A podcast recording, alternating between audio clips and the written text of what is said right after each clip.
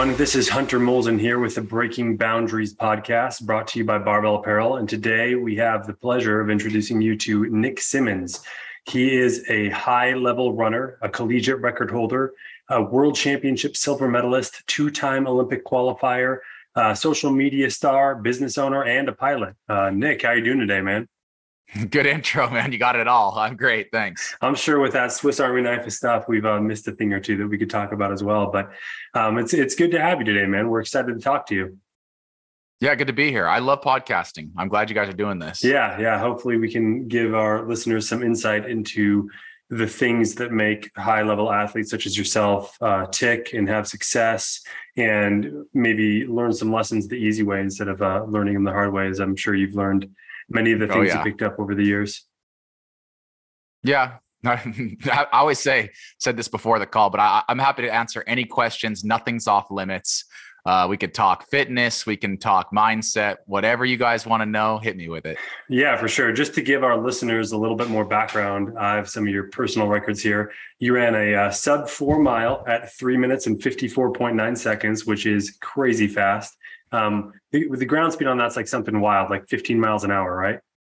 Yeah, you hold it for about four minutes, yeah. but 15 miles an hour. Yeah, you're you're basically like as fast as a as a moped. Um, a, a 47, 45, 400 meter. Mm-hmm. A minute. I ran that right before the games uh, in 2012. Awesome. A, uh, minute 42, uh, 0.92, 800 meter. Ran that at the games and a three minute 34.55 1500 meters mm-hmm. it's awesome man uh, you're a fast guy probably one of the fastest in the world I was. Yeah. I mean, those times are mostly from 10 years ago. I I had my peak in 2012, 2013 and ran about 3 or 4 more years after that, but uh it was a great career. I I always wanted to see how good I could be. You know, I ran in middle school, ran in high school, ran in college and the chance to run pro was a huge opportunity and I I always kind of thought of it as a lottery ticket. I'm like I, I won the genetic lottery. Now I I get to cash that in every day, but I have to, you know, run 10 miles each day to cash the ticket in. So it was a lot of work, but it was, you know, a huge, huge blessing just to get to see how good you could be at something if you went all in on it. Yeah, definitely. And uh, I mean, to set out and achieve what you did um, and see the end result of that culminating in in placing in the world championships and competing at two Olympic games had to be a very validating and rewarding outcome for all of the years of hard work. Yeah, I think it goes to show that consistency and the right mindset, perseverance, you know, goes a long way in anything that you do, whether it's business, whether it's athletics, whether it's your personal relationships. You know, nothing's perfect, nothing's linear. It's it's going to be a roller coaster, and nothing like professional sports and distance running in particular can teach you that.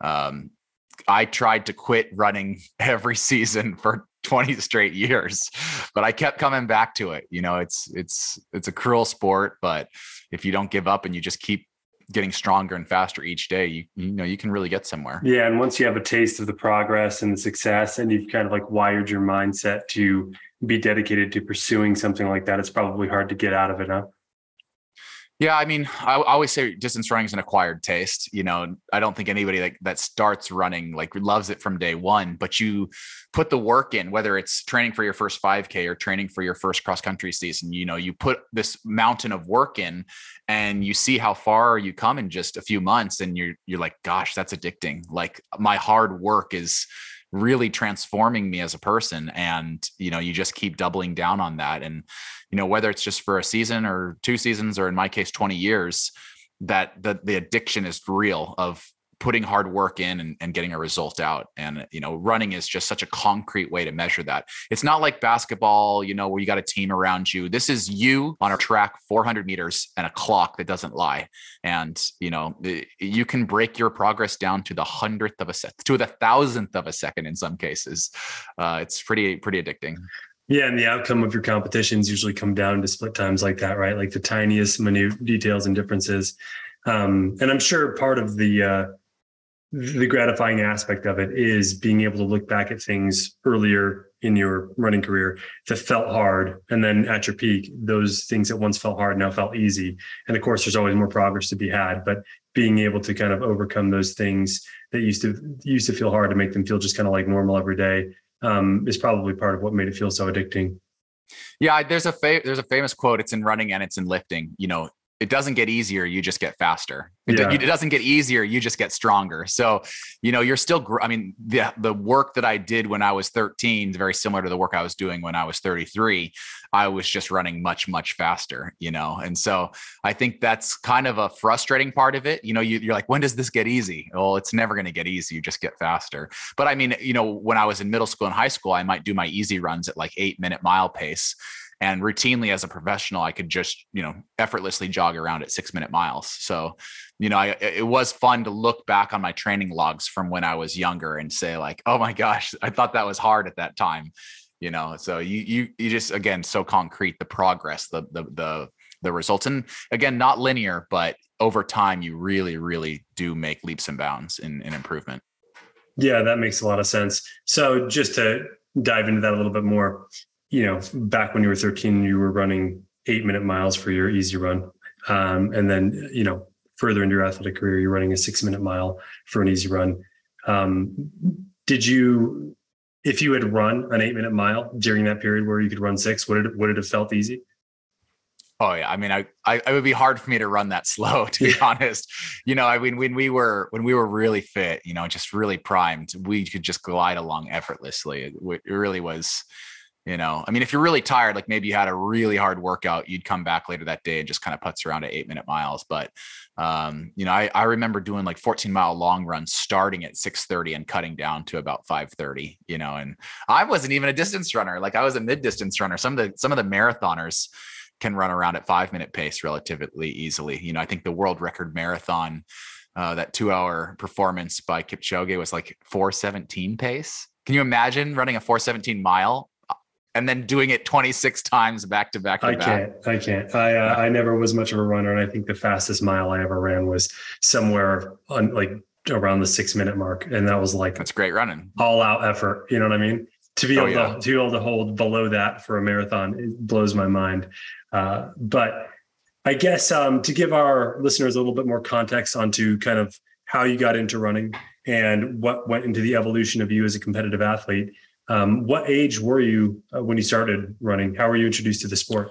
Uh, I was 13 and going into eighth grade. I had played soccer most of my life, kind of, you know, competitive soccer. And a girl I had a crush on said she was going out for the cross country team. And she's like, the practices are co ed. Come run with me. I was like, oh, okay. So, uh, you know, I kind of got drawn into it that way. But then I ended up being good at it. And so, even though I liked soccer more, I loved being outside with my friends, loved just, you know, running through the hills of Boise, Idaho. And um, I really liked being good at something. You know, I was a mediocre soccer player, but the first cross country race I ever ran, I just, you know, ran away with it. And people were like, wow, you're really good at this. And that's, that was very addicting as a somewhat insecure 13 year old that wanted to be good at something.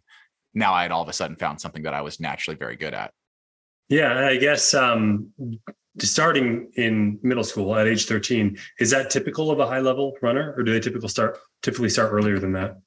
You know running is one of those things where you can get into it very late in life. One of the guys i made the olympic team with in 2008 Andrew Wheating he didn't start running competitively till his senior year of high school. So it's not like you know football or baseball lacrosse golf where you're being groomed for this sport from a really really early age I think you need to have a background in something. You know, some swimmers uh, have developed their engines and can then transfer to the track.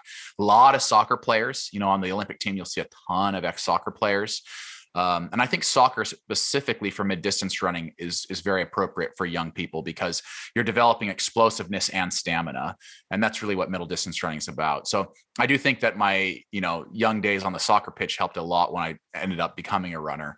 But uh, you know, 13 in high school, I think, is when you really start seeing people, middle school and high school, coming out for track or cross country for the first time and deciding whether that's the sport for them. And, you know, it weeds out a lot of people. There's a lot of people that say, "Hey, this just isn't for me."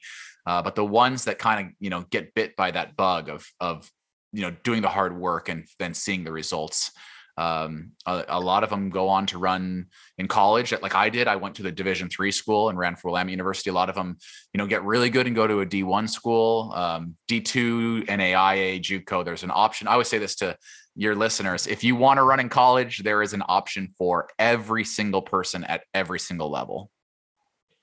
Yeah, it's great. You don't have to be, you know, necessarily the best of the best um, to to make it to college. You can kind of have a number of options as long as I'm assuming you have to be at least somewhat good, right? Like, no, no, you don't. Honestly, oh, really? you could be a, a, just an absolute turd of a runner, and there is a college program for you. So I really mean it's not like it's not like basketball, baseball, golf, where like you really, you know, teams are pretty cutthroat and you have to show a certain amount of like natural ability. No, running's open for everybody. You could be truly the slowest runner in the world. And I promise you, there's a college program you can go run at. It's just, it's a welcoming sport. Uh, everybody gets the same amount of playing time on a cross country course.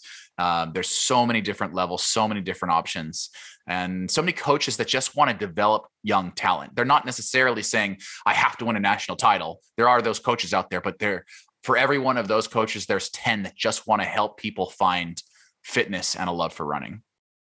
Yeah, and I guess within that, um, there's different mediums within running as well. You know, you have middle distance, long distance, sprint, and then I've had several people I know that were high caliber athletes in other types of athletics earlier in their life, and then got bit by the running bug later in life, and were never particularly fast, but were just tough as hell, and decided to do like ultra marathons and ultra distance runnings and things like that. And uh, you know, they're not they're not completing those events with a ton of speed, but just completing them at all is a pretty impressive task. So.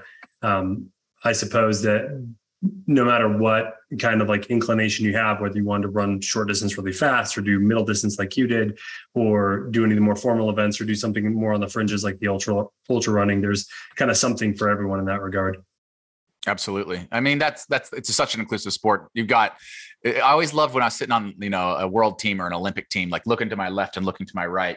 And you'll have a 300 pound guy from Iowa that was raised on a farm throwing shot put. And then you'll have a 90 pound Kenyan transplant, you know, naturalized American.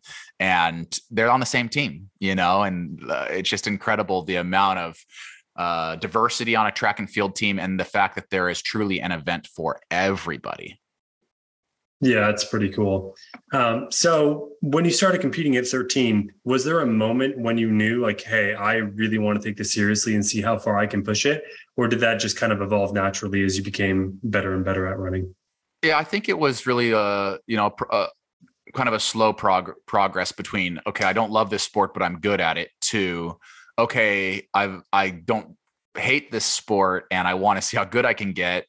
I would say it really didn't click in my mind until I turned pro. Like running was always this thing that I did uh, as kind of ancillary, right? Like I, I in high school I played other sports and ran, and then in college I ran, but I was really there to pursue academics. And then um, going into my senior year of college, I realized I had kind of like a very short window to see just how good I could be. I either needed to ditch running and go all in on pre-med going into medicine which was what i was studying or i needed to ditch medicine and go all in on running.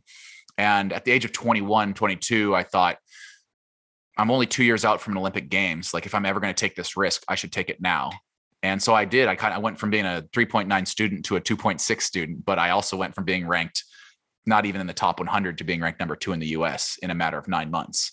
And it was just reallocating focus, reallocating resources, time, energy, uh, but I'm glad I took that risk, and obviously, it you know dramatically it changed the rest of my life. But uh, when I turned pro, I suddenly fell in love with running because it wasn't this thing that I like had to do every day and had to like move classes around because of it.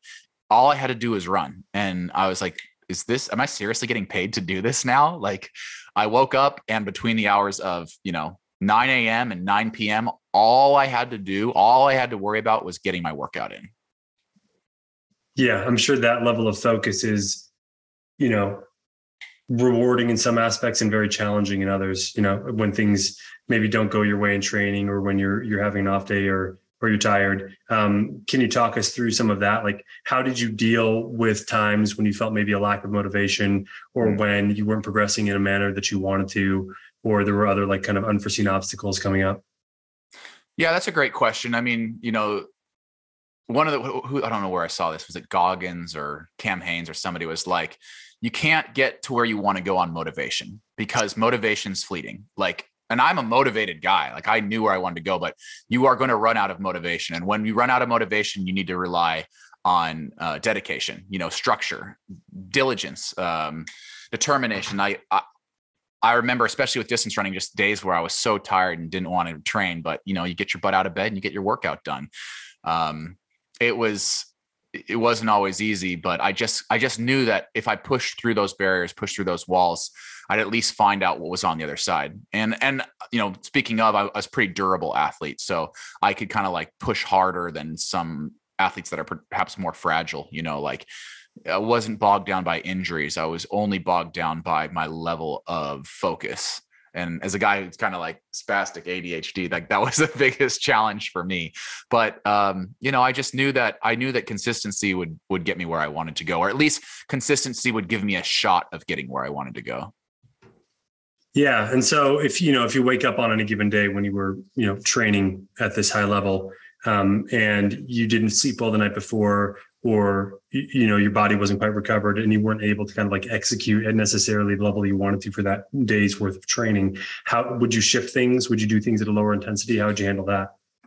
You know that's one of the reasons um, i had this world class coaching and I, I was really vocal with them about how i was feeling and some coaches listen to that and make adjustments and some are stubborn and just tell you to do the work. Um, i think my coaches appreciated that with me I was probably going to work too hard than not work hard enough. You know, there are athletes that definitely will cut corners. And I think my, my coaches really re- quickly noticed that I was likely to burn out due to overwork than underwork. And so when I played that card, when I showed up to practice, I said, guys, I am done. I am burnt out. I need a break.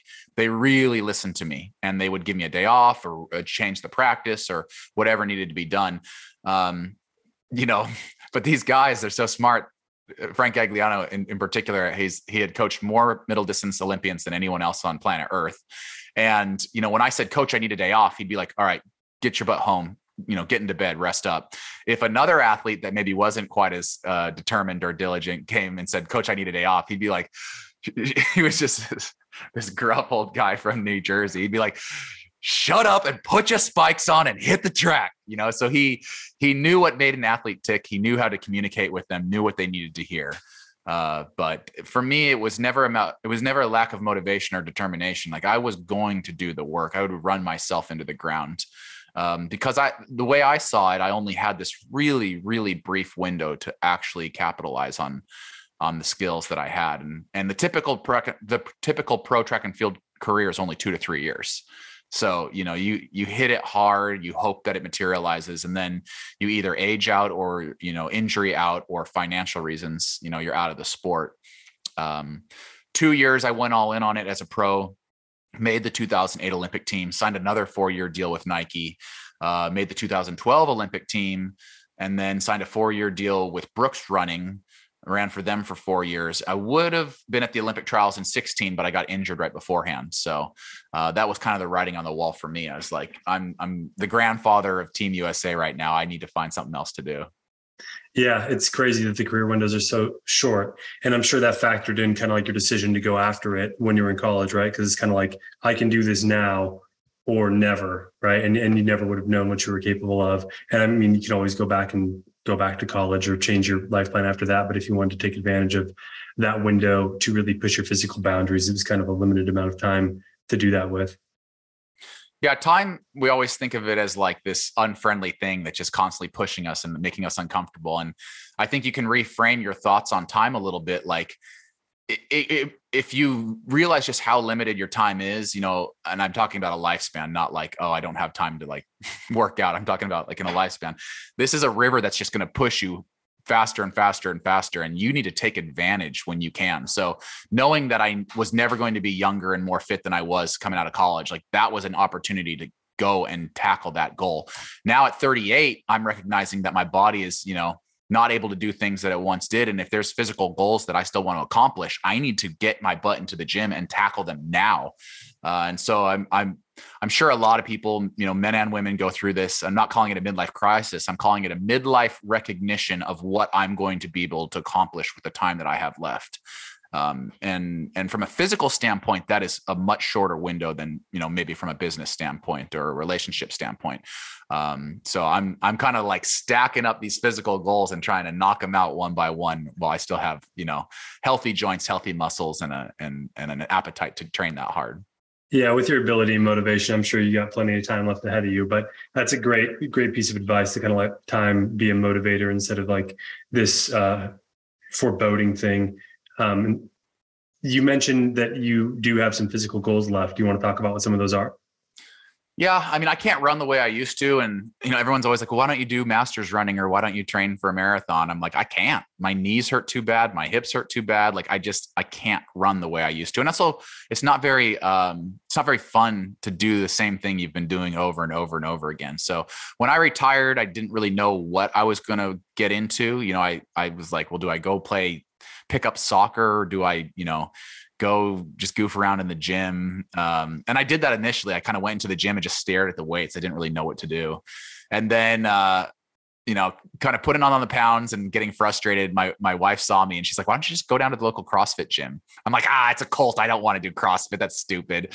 And she's like, "Just give it a try." So I dropped into a CrossFit class and I just fell in love with it. And I I don't think CrossFit's for everybody. And I think there's some things that they do really wrong, but there's enough things that CrossFit does really, really right that for an aging athlete like myself, it is absolutely perfect. I, I love the competition side of things. I love how it's structured, how it's gamified. The diversity of movements allows muscles and joints to rest between sessions. And um, I, I don't know if I'd necessarily recommend that young people go all in on CrossFit unless you know they absolutely love it. But for aging athletes, it is so good to push yourself that way. It's so good to push yourself past your comfort level. And oftentimes, you know, older athletes aren't willing to do that. They'll go out for an easy run and they'll go and kind of like, you know, phone it in at the gym. But if you want to stay in really good shape as you get older, you really need to push yourself. And CrossFit is a way to to you know surround yourself with people and coaches and friends that are going to push you. Yeah, and it does have similar elements, kind of the running where there's a lot of measurable components, right? In terms of yeah. time, reps, weight, things like that. Exactly. Um, you can see progress. You know, just like I saw progress in running, I see progress in the gym. Um, so I, I think I would really like to be top 10% in my age group um, for CrossFit. I think I was in like the 70th percentile. So cracking that top 90 would be great. Um, that's a goal. And then just a more concrete goal I set for myself two years ago that still combines running and lifting is to deadlift 500 pounds straight into a sub five minute mile. Um, and I spent two years building my deadlift. Uh, it started out at 330 pounds two years ago, and I just lifted 495 pounds the other day. So nice. I'm I'm like I'm one percent away from 500 pound deadlift, and uh, I think I could train myself down to a sub five minute mile still. But what a neat challenge it's been to like balance those two energy systems. Yeah, that's uh th- that'd be quite the feat. And uh, I mean, so you said you started off at a 330 deadlift. That's not bad for. It, did you just pull that cold, never having lifted? Yeah, that was just as a that was literally just as a ex runner weighing 160 some pounds. You know, I just walked up and just built up, built up, built up, hit 330 and then it really uh, beyond that it became like studying the mo- you know the movement like how do i get the most leverage? I learned about reverse grip. I learned about you know using bands for training. Like it's been quite a process to learn how to do a relatively simple movement um, at that level it becomes much more complicated. Like the, if you if you just go into the gym and you deadlift 135 pounds it's a very simple lift. But when you try to crank out those last few percentage points those last few pounds it becomes a much more technical lift and and you have to do it just right. I injured myself a lot in the early days. Now i'm able you know go out i lifted really heavy this morning and i feel great. I feel really really good after big heavy deadlifts rather than broken like i used to yeah, that's awesome, and probably shows just uh, some of the physical developments that have happened as well to allow you to handle those heavy loads. And yeah, I know all. I, I had quite a stint of powerlifting in my mid twenties, and know all about kind of like working through the different sticking points of the deadlift using bands to kind of like break through the the lower planes oh, of motion. Bands was huge. Yeah. yeah. Yeah. So I mean, the the big problem for me when I first started doing it was like the volume. You know, like five by five at 80% of your pre of your of your personal best that's i mean you're just going to run out of grip before you give out. So once i started using figure eights it's like oh my gosh now i can train my legs and my back without having to worry about my grip giving out. But then if you don't train your grip then you know you overpower your legs and your back and you can't even grab onto the bar.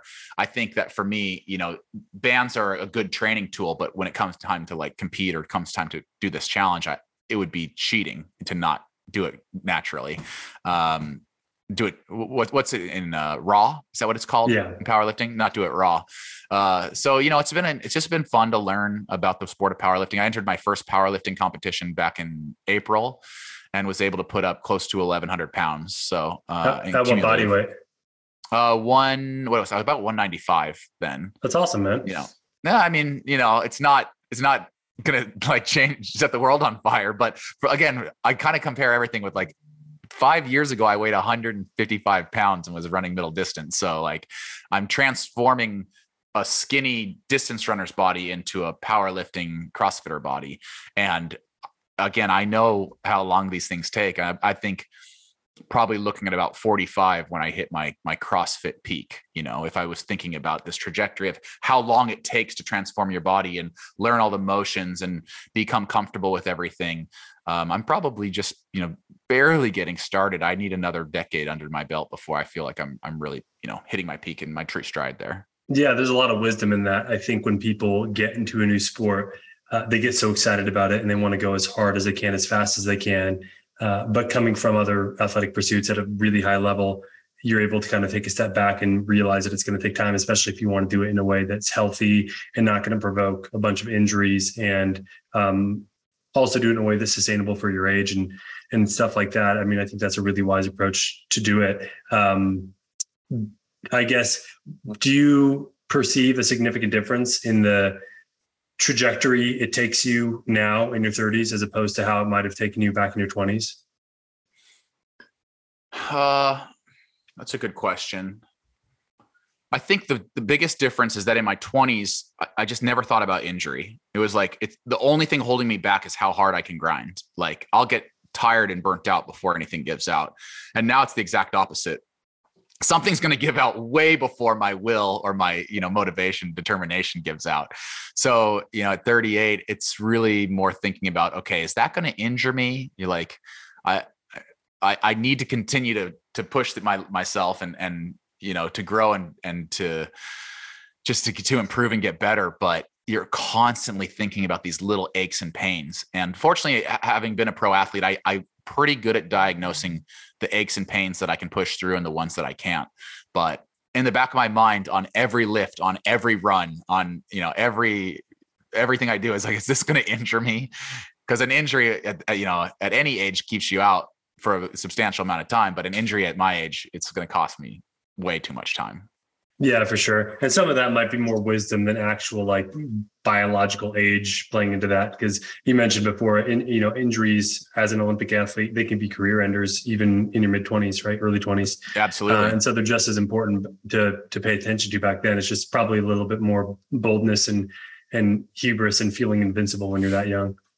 100% yeah and again i was durable like a lot of athletes felt that in their 20s they're like i was always worried about an injury you know it's just one wrong step or one bad run away from an injury and and i was not the most gifted athlete by any means. I you know certainly not the fastest uh, certainly not the the most graceful on the track but i was built like a freaking tank and you could just throw doubles at me seven days a week for 50 weeks straight and i wasn't going to get injured and that was my true genetic gift was just being durable as, as all hell. Um, and then you know nowadays i i don't have that and i'm remembering all my you know more fragile runner friends when they used to talk about how they always worried about injuries and i'm like oh that's what this is like.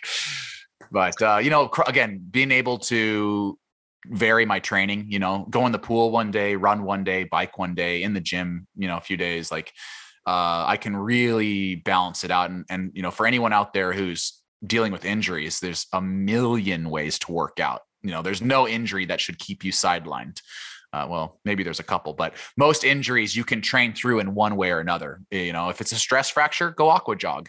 If you hate aqua jogging, swimming lap, swim laps. If you don't have access to a pool, ride a bike. If you don't have a bike, do yoga. If you hate yoga, do Pilates. I mean, there's really no excuse. Just find something that your body can do consistently. Um, vary it up if you need to. Find something that you enjoy. Uh, and and I think, you know, one of the things that has been so important to us as content creators uh, is that we project that message that fitness should be fun you know and we call all of our content hey this is fun with fitness.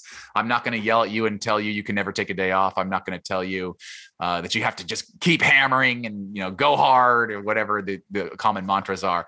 I'm here to tell you that you know fitness should be something that you look forward to. It should be something that you find fun. Um, and whatever form that takes if you like to go play ultimate frisbee i think that's awesome. If you like to power lift, I think that's great too. If you just like to go do hot yoga, what a wonderful way to like push yourself in the gym as well. So uh, there's a million ways to work out, and there should be a way that everyone can find a fun, you know, way to stay fit. Yeah, and and you kind of mentioned that centering this conversation around injury and, and how that can like shift your approach to the gym while you might be recovering from one thing or another. Um, it's I've had this conversation with other athletes I've talked to that that have been operating at a high level for years, and this is a common thing that comes up with them. Is like, well, you know, if I'm injured, there's still always something else I can work on.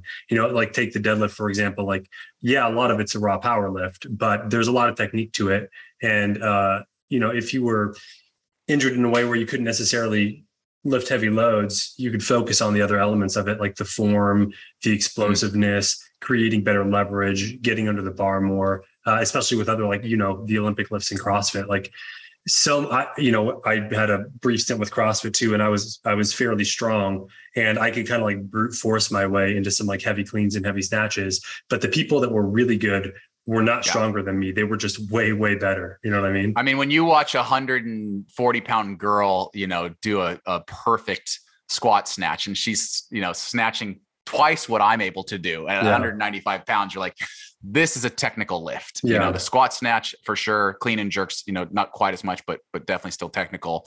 Um, once I wrap up this 500 pound deadlift, 500 or five minute mile uh, project, I think moving into the Olympic lifts is is probably they're, they're my two weakest lifts and the two that I most desperately want to be good at. So yeah. I'll, I'll move into an Olympic cycle for a while.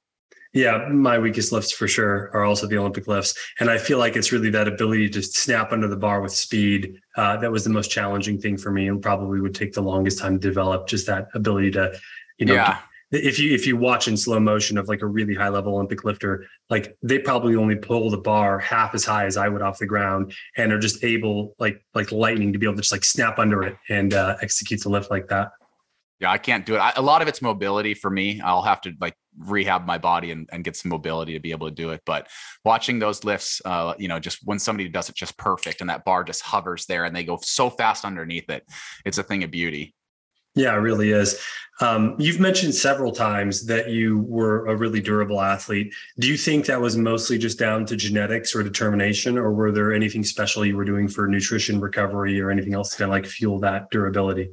Yeah, I wish I could say I was just super good at the little things and I was diligent with massage and stretching and ice bathing. And I did those things, but I think it was mostly genetic. I think um, there were guys that were way better at recovery and prehab than I was. And um, I think I was just built like a tank. You know, I I just my body recovered quickly. Um, it liked to run, and you know the sad part is that when the injury started creeping in, they crept in fast. You know, like towards the end of my career, 32, 33, it was like one thing would start to hurt and then everything would start to hurt. And so it was like, uh, I'm used to dealing with my left ankle hurting, but now my right knee hurts and my right hip hurts. And you know, it was like the whole chain was falling apart. And that's when I really knew that I needed to retire because, you know, dealing with one little issue here or there is very manageable. Dealing with four or five issues is not sustainable.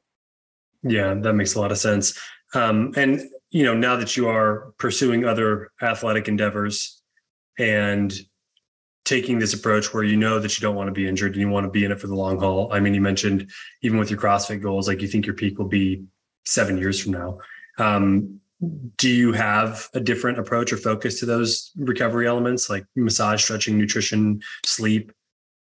Uh, I've always been a sleep champion. So like my number number one rule of training as a pro athlete was never ever wake up to an alarm clock. and I still live by that motto day. I'm in bed at 8 p.m. every day just to make sure that I don't have to wake up to an alarm clock because I think sleep's probably the number one thing you can do when it comes to recovery. I mean, eating healthy helps, ice bathing's great, massage is great, but if you're not sleeping, you are cheating yourself out of recovery. And it's like the easiest recovery ever, right? You're just laying there going to sleep. It's not hard. So um, I wouldn't say that I've gotten a lot better at recovery, but um, I I do the things that I know I need, if that makes sense. You know, I don't have a massage therapist anymore, um, but I also don't really need that. I do ice bath still. I, I really believe in ice bath for anti inflammation, um, and then just eat healthy and sleep as much as I can. Yeah, you kind of glossed over it, but uh, sleep is easy. But I'm sure most people would have challenges trying to get in bed consistently at eight o'clock you know, it's just priorities, right? I, I don't, I hate bars. I hate clubs. I hate crowds. So, like, that's not attractive to me. I love being up at 4 a.m. or 5 a.m. and like uh, sitting in my hot tub and stretching a little bit and going for a walk and like the quiet hours of the morning. So, you know, to each their own. It's actually really interesting. I saw this study about like how human biological clocks are so different. And like some people physically can't bring themselves to work out in the morning. Like they just can't get their body awake and they have to work out in the afternoons.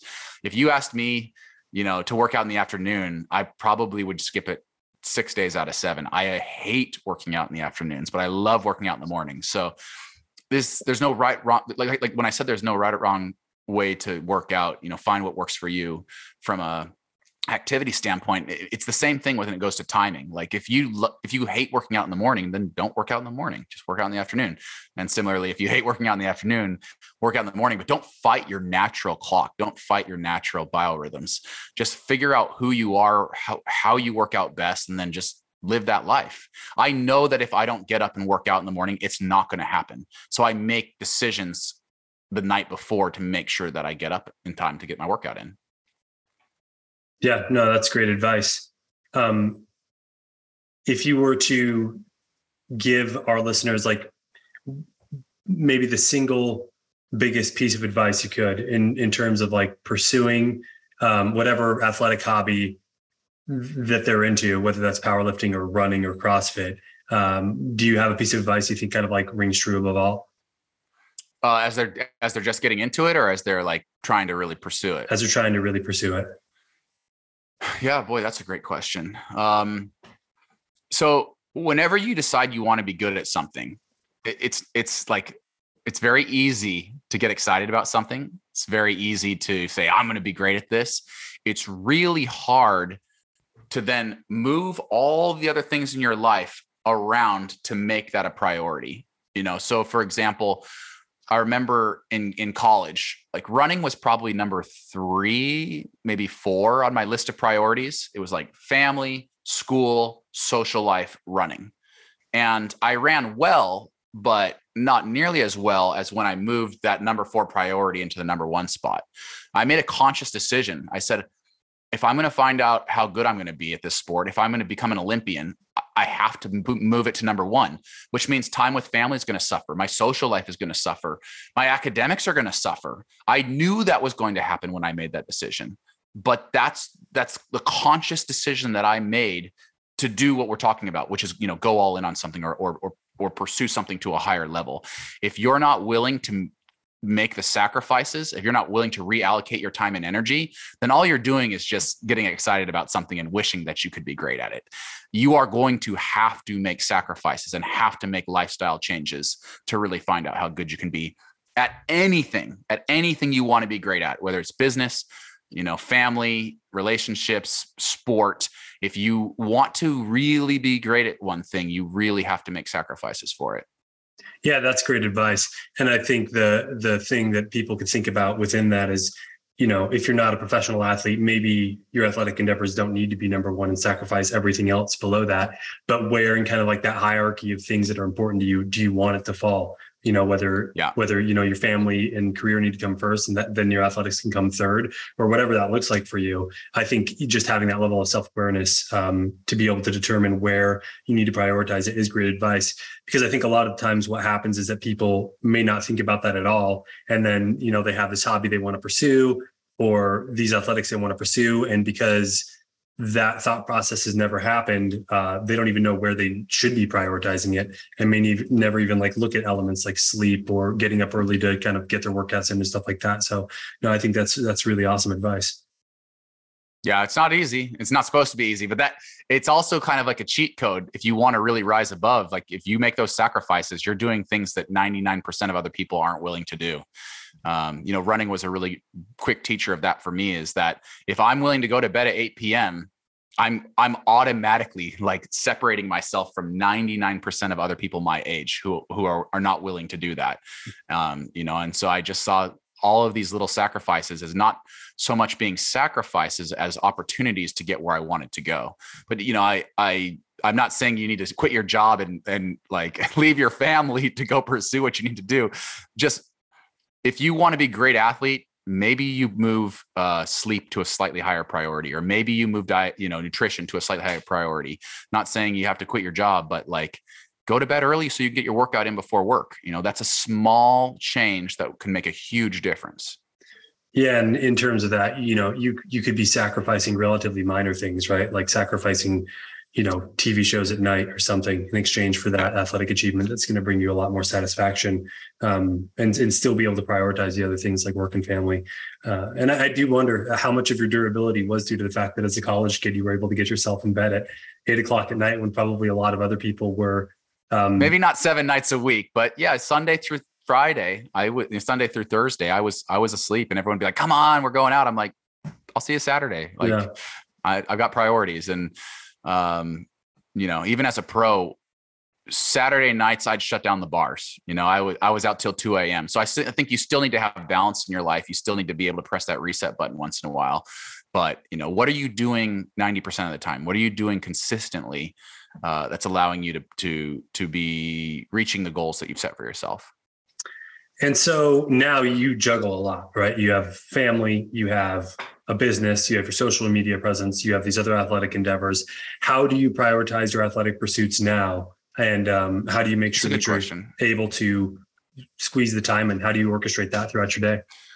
Well, one thing that's nice is that my primary job is as a fitness influencer, right? So like I can justify spending 3 hours at the gym as like, oh, I'm working right now. And and it is to a certain extent, but like just me working out isn't really working, but making content while I'm working out that certainly is working. Um, so I think that's helpful. I've got a great team around me. You know, my wife, she's amazing. She's very understanding. I've got uh, three guys I'm surrounded by here that that help me make great content. So um, I've always recognized that it takes a team. You know, I, I, was really vocal when I was running in the Olympics. I said, Hey, you guys see me out on the track for a minute and 40 some seconds, but what you don't see is the 10 people, the 20 people that helped me get here. You know, I mean, it, any Olympian that you meet will have a team of five to 10 or more people that are with them every single day or every single week, helping them be great. Um, and so I kind of carried that mentality with me into my YouTubing and, and social media career. Is like I, I'm good at some things and I'm bad at a lot of others, and I need to find people who are really good at the stuff that I'm bad at. Uh, I am a YouTuber that will hit a million subscribers here in the next few few months. Um, I don't know how to edit video, you know, so really quickly I needed to fix that problem. Um, I'm a terrible producer. It turns out, like I'm not great at production. So I've got these guys helping me with production now, and it's been been huge. Um, just you know, identify your weaknesses and and then find people that that are good at those things. build a team. Yeah, that's that's great advice. And if you don't have the the resources to build like professional team, I'm sure you could lean on friends, family, and other people that are maybe into the same stuff as you to kind of like create that team on a on like a more informal basis and still kind of lean on other people to be good at what you might not be. Absolutely. Um, well, Nick, it's been great chatting with you today. Before we go, why don't you give us a little bit rundown on this uh, headband you're wearing? What is Run Gum? Run Gum, yeah. So it's a, a, company I started actually when I was ranked number two in the world, 2014. Um, I had been drinking these energy drinks to try to get myself amped up for practices and and uh, races, and you know, having a heavy acidic liquid sloshing around in your stomach while you're trying to run or lift is like the last thing you want. So I figured out that we could put caffeine, taurine, B vitamins, the ingredients that are commonly found in energy drinks, into a piece of chewing gum. And so now you can chew the gum, absorb those stimulants sublingually, and bypass your stomach. And so there's no indigestion, nothing heavy to slow you down, just the stimulants you want to go kick butt. And you know, kind of took off. We started it uh, as like a, a running product for runners, but then people from all walks of life appreciated this, you know, really handy product. So it's sold in Target, Walmart, um, CVS, Amazon, every running specialty store you can think of. Um, I was the CEO for seven years, and I recently hired a CEO to manage the company so that I can focus on content creation, which I think is my number one passion. Awesome. And if our listeners want to find and follow you or RunGum, where should they look? Uh, anywhere on social, I'm at Nick Symmonds, and Run Gum is at RunGum. Awesome. We'll put the links in the show notes as well so that people can find you. Uh, Nick, thank you for taking the time to chat with us today. It's been awesome getting a look at your life, uh, your your history as an athlete, and kind of like the way you think about everything. It's always really rewarding and interesting to kind of be able to pick the brain the brains of athletes that perform at a high level. Um, and especially someone like you that's been able to kind of like pivot out of athletics into a bunch of other stuff successfully and kind of like take those lessons you learned from being a high level athlete and apply those to other areas. Uh, congrats man on all the success and um, thanks for being here today. Hey my pleasure. Thanks for the great questions